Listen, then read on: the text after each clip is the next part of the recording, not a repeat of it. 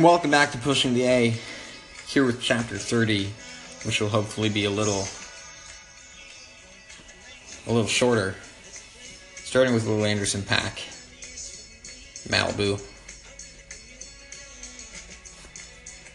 Which isn't really a I mean, I guess there's a little Hollywood section in this chapter, but maybe if you believe that the uh there's a movie, certainly saw it where um it was like a Wes Anderson something or the other where the actors were communist agents. Maybe, maybe if that's your thing. Should we get to some A push? Let's get to some A push. Speaking of communism, the Bolsheviks uh, take over Russia in 1917.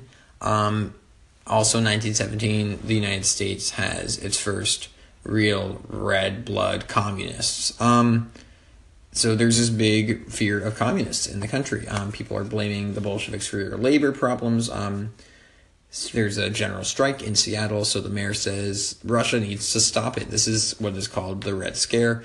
It kicks off a crusade against the left wing. Um, the Attorney General, A. Palmer, don't know his first name really, just know the initial, called the Fighting Quaker, um, employs a ship or shoot mentality regarding communists, um, either deport them or kill them, basically. Uh, his house is bombed, which leads to some more activity on that front. Wall Street is bombed, which leads to a lot more activity on that front. Um, it also leads to the criminal syndicalism laws, um, which basically says that advocating violence to achieve your political goals is illegal. Um, so the international workers of the world are prosecuted. The socialists are prosecuted. Um, conservative businesses are like, hell yes, an excuse to break some strikes. Um, and they also use this against unions. And plans that are anti-union are called American plans. Um, quick note: the book on this next session calls it something like the hooded hoodlums of the KKK, which to me sounds like humanizing the Nazis. Um, continuing on.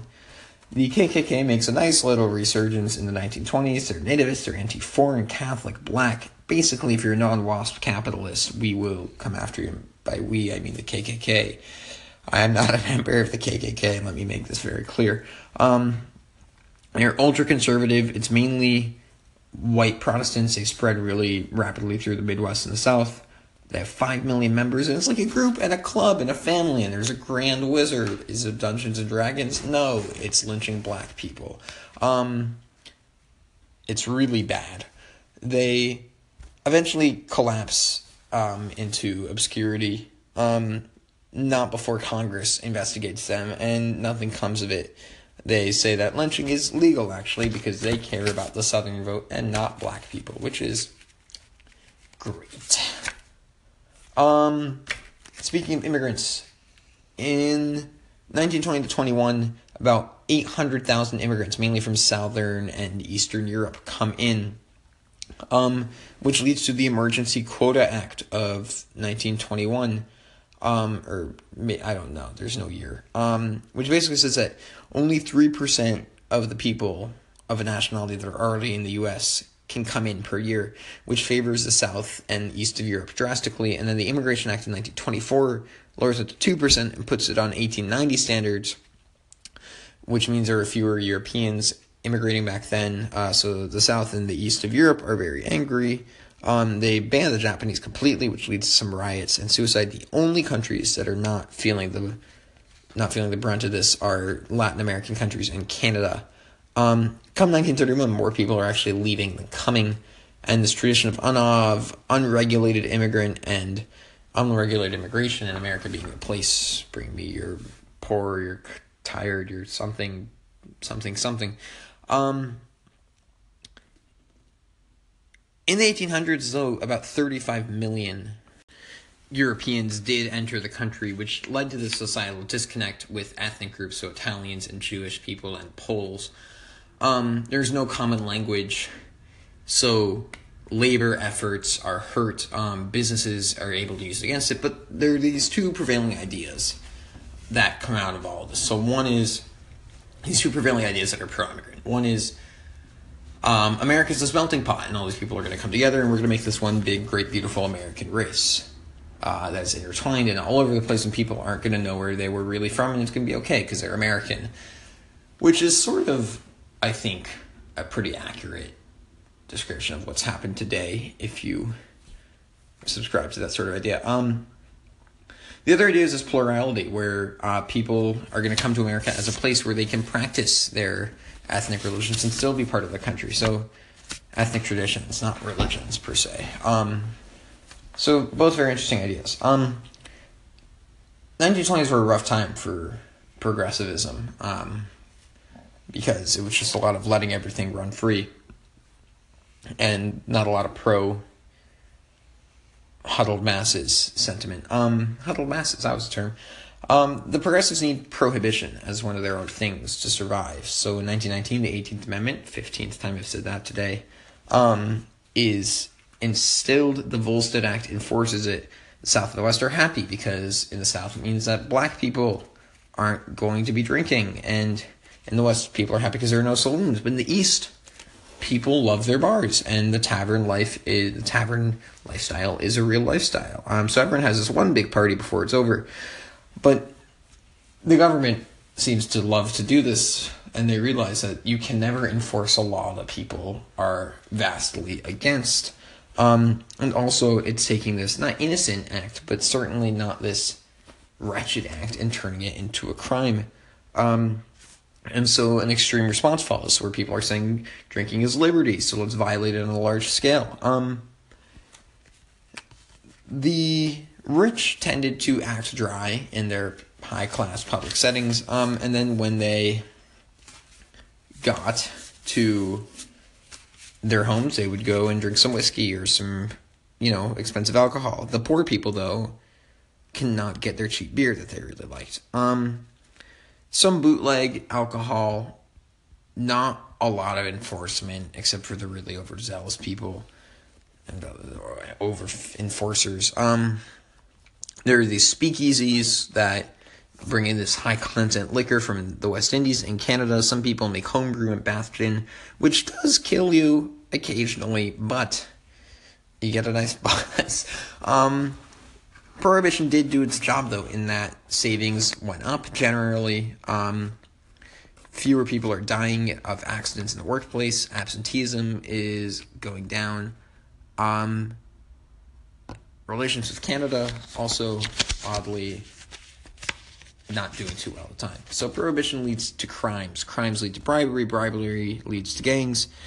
Gangs lead to other gangs, all of whom are fighting for a monopoly on the alcohol market, which is illegal at the time. Um, in the 1920s, in Chicago, about 500 mobsters are died. No one is punished. Are died. Editor of the newspaper. Um, are killed. No one's punished for it. Al Capone is the mobster's mobster.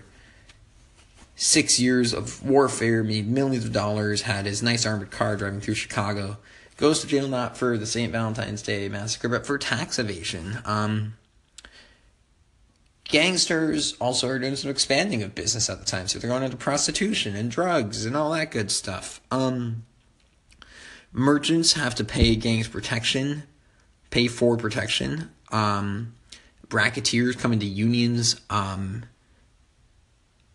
to sort of protect unions or force unions to pay up. Um, gangsters are a $12 billion business. Um, and they also come up with the idea of kidnapping for ransom.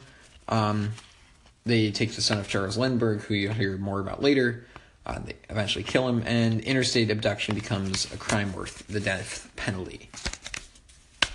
You can't go forward without going backwards. In this case, we're going way backwards. Um, in the 20s, education was improving. 16 to 18 is the age where most people are finishing school. One in four 17 year olds are going to finish high school in that time. John Dewey at Columbia, setting the academic principles of the time, which is learning by doing, is bringing the workbench into the classroom. Um, there's science in the classroom. There's public health education from the Rockefeller Foundation that's ended hookworm. Um, there's better nutrition. Life expectancy is up. And then fundamentalists come around in the Bible Belt, um, which is the Tennessee ish, Arkansas, whatever area, and they say Darwinism and jazz are killing God. I thought it was going to be the four billion year lifespan myself. Um, and so they pass these laws to say you cannot teach evolution in Tennessee and these two other states of the Bible Belt. A high school bio teacher defies this. Um, a well known lawyer defends him. William Jennings Bryan, three time failed Democratic nominee for president, is the prosecutor, dies of a stroke five days, five days after. He technically wins. It's a hollow victory. The fine set aside. No one really remembers it. They just remember that um, fundamentalism is insane. But the churches of Christ and the Baptist Church um, are holding on to this idea of fundamentalism. So, post 1920, 21, there's a little baby recession. Um, Mellon, who is the Secretary of the Treasury, uh, builds a tax that favors capital investment.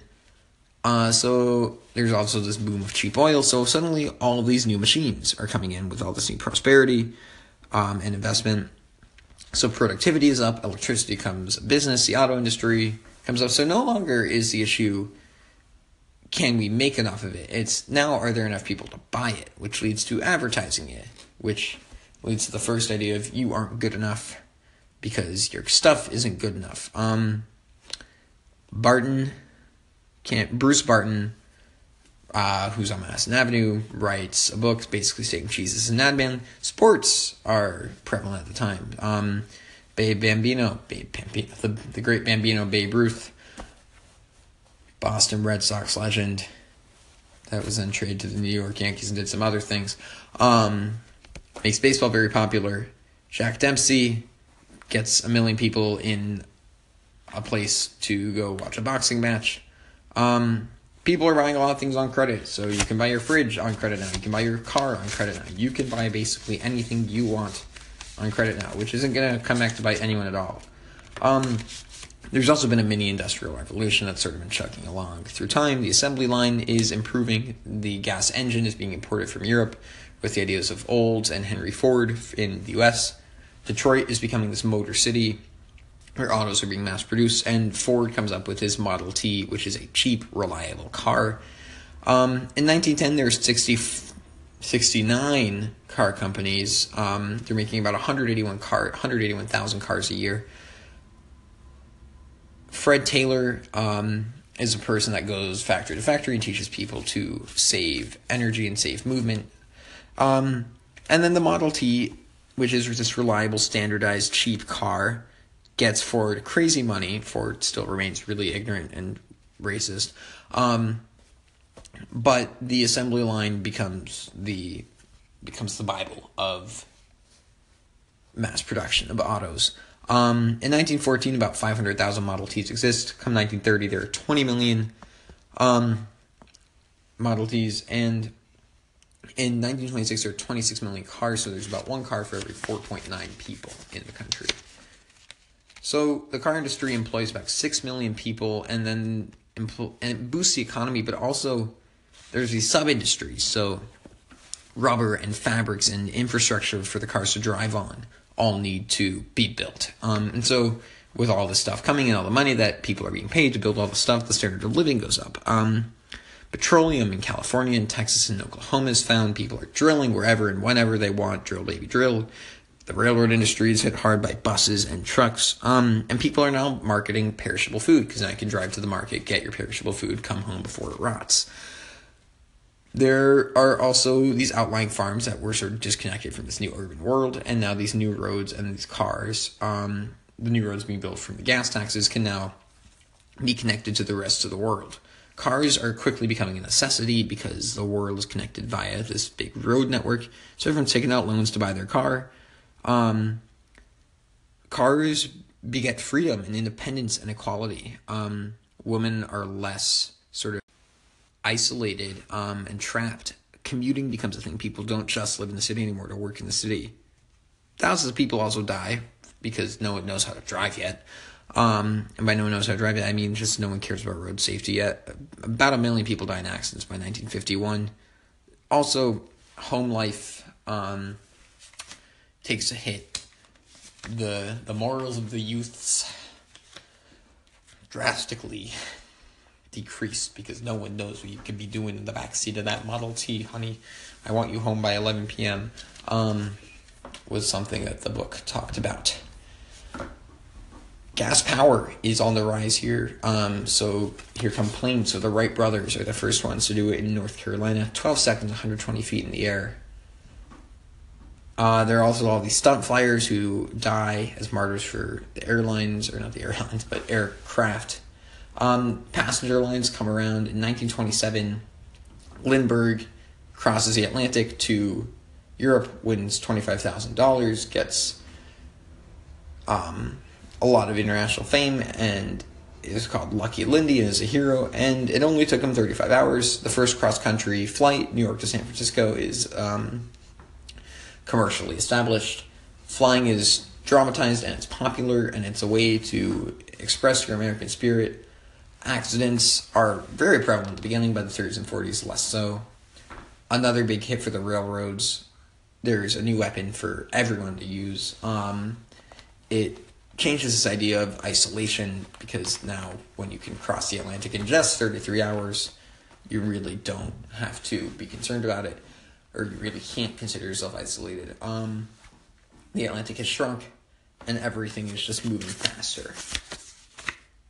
Radio. Um, the first wireless telegraphy telegraphy was in the 1890s. In World War One, the first long range commuter telephone something, first long range communication. 1920, um, the first voice carrying radio was established, and KDKA Pittsburgh broadcasts uh, election results.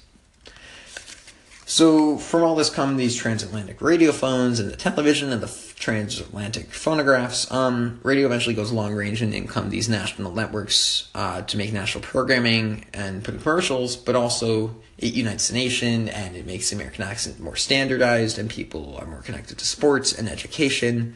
Politicians change the way they speak. Music eventually comes on the radio, and as the car is driving everyone out of the house, it is a reason to stay at home with the family. Speaking of reasons to stay at home with family, Hollywood. Um, in 1903, The Great Train Robbery premieres in Nickelodeon's 1915. There's a film about the KKK, The Birth of a Nation. The South loves it. African Americans are angry. Hollywood then takes over the film industry, sort of gets rid of the nudity, starts censoring things. Um, in World War One, you see all this anti-German propaganda. The Jazz Singer is the first talkie film. Um, color film follows it later. Movies are on the rise. They're stars. They're getting paid hundreds of thousands of dollars.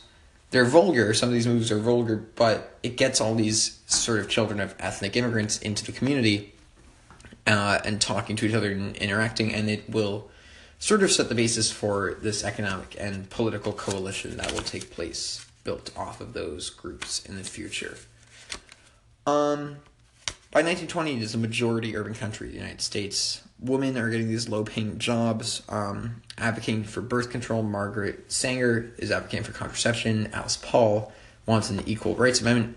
The book says, and I quote, it was sex o'clock in America, and if you've never felt more like throwing your American passion out the window, I don't blame you. Um, sex is selling, though.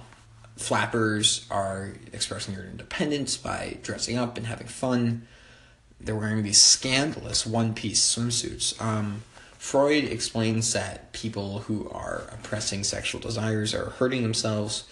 Jazz, which has sort of followed black people from the South in the Great Migration, um, is the soundtrack to all of this. So uh, there's the St. Louis Blues um, from W.C. Handy. Uh, Louis Armstrong popularizes the saxophone.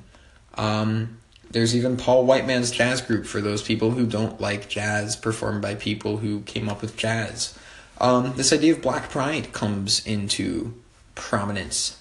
Uh, Harlem, about 120,000 people come in. There's this renaissance. Langston Hughes publishes his first volumes, which are titled The Weary Blues. Marcus Garvey leads the United Negro Improvement Association, which half sort of advocating for resettlement in Africa, which didn't really make sense to me at least. Um, and half of it was supporting black business. Um, he was arrested, but he inspired about 4 million people, really improved the self confidence of the African American people. Um, let's see. The old genteel culture of novelists and cultural leaders is dying out. So there's this new generation from non waspy families um, coming up with modernism, which is artistically daring and question convention and authority. Big leaders, a columnist for the Baltimore Sun, H.C. Mencken, um, who writes about modern causes such as um, anti marriage and anti patriotism. This new moral code is sort of instilled. Um, this side of paradise is a room is a room a book that flappers love. Gatsby, comma the Great is written by F. Scott Fitzgerald. Um, Theo Dreiser writes American Tragedy. Hemingway comes in with his new, very concise writing style. Puritan is becoming an insult. Um, the other books of the time, The Sun Also Rises, A Farewell to Arms, cover war and realism. Um, that's Hemingway. Those are Hemingway's book. He wins the Nobel Prize and eventually commits suicide. Um, this lost generation of poets and writers from the war um, sort of go to Europe to learn the ways of literature. Uh, they go to Gertrude Stein's place in Paris, who is the originator of this idea of stream of conscience writing. She hosts them all in their Paris, her Paris salon.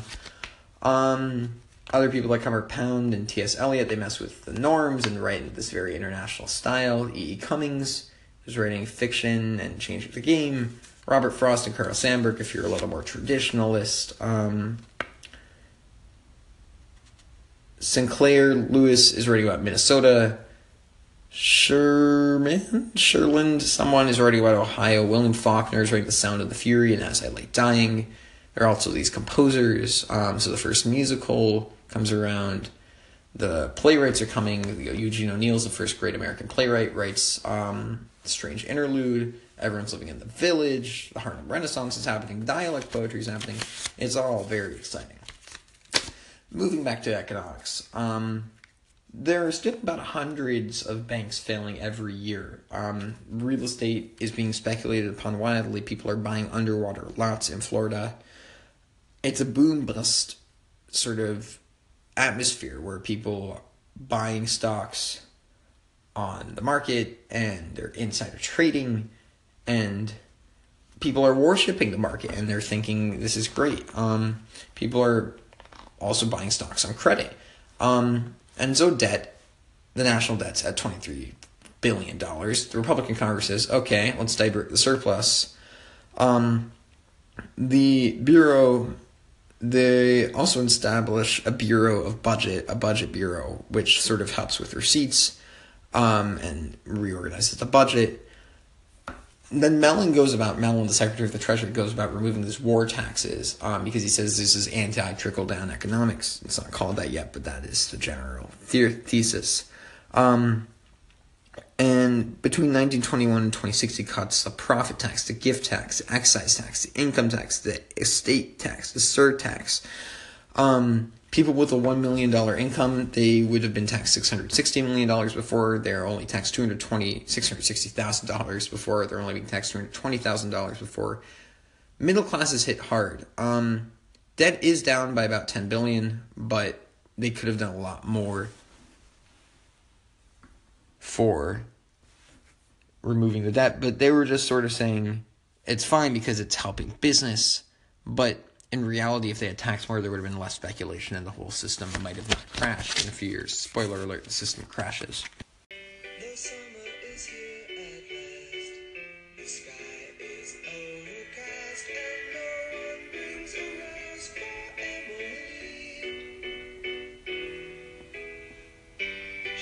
Pushing the is brought to you by Elmer's All-Purpose Glue Stick. For when you need a glue stick that helps you with multiple purposes. The Ceramics Bible. For when you need a new God to pray to. By, can't believe I'm saying this, Gray Eisler. because he requested a shout out, and that's something we do now.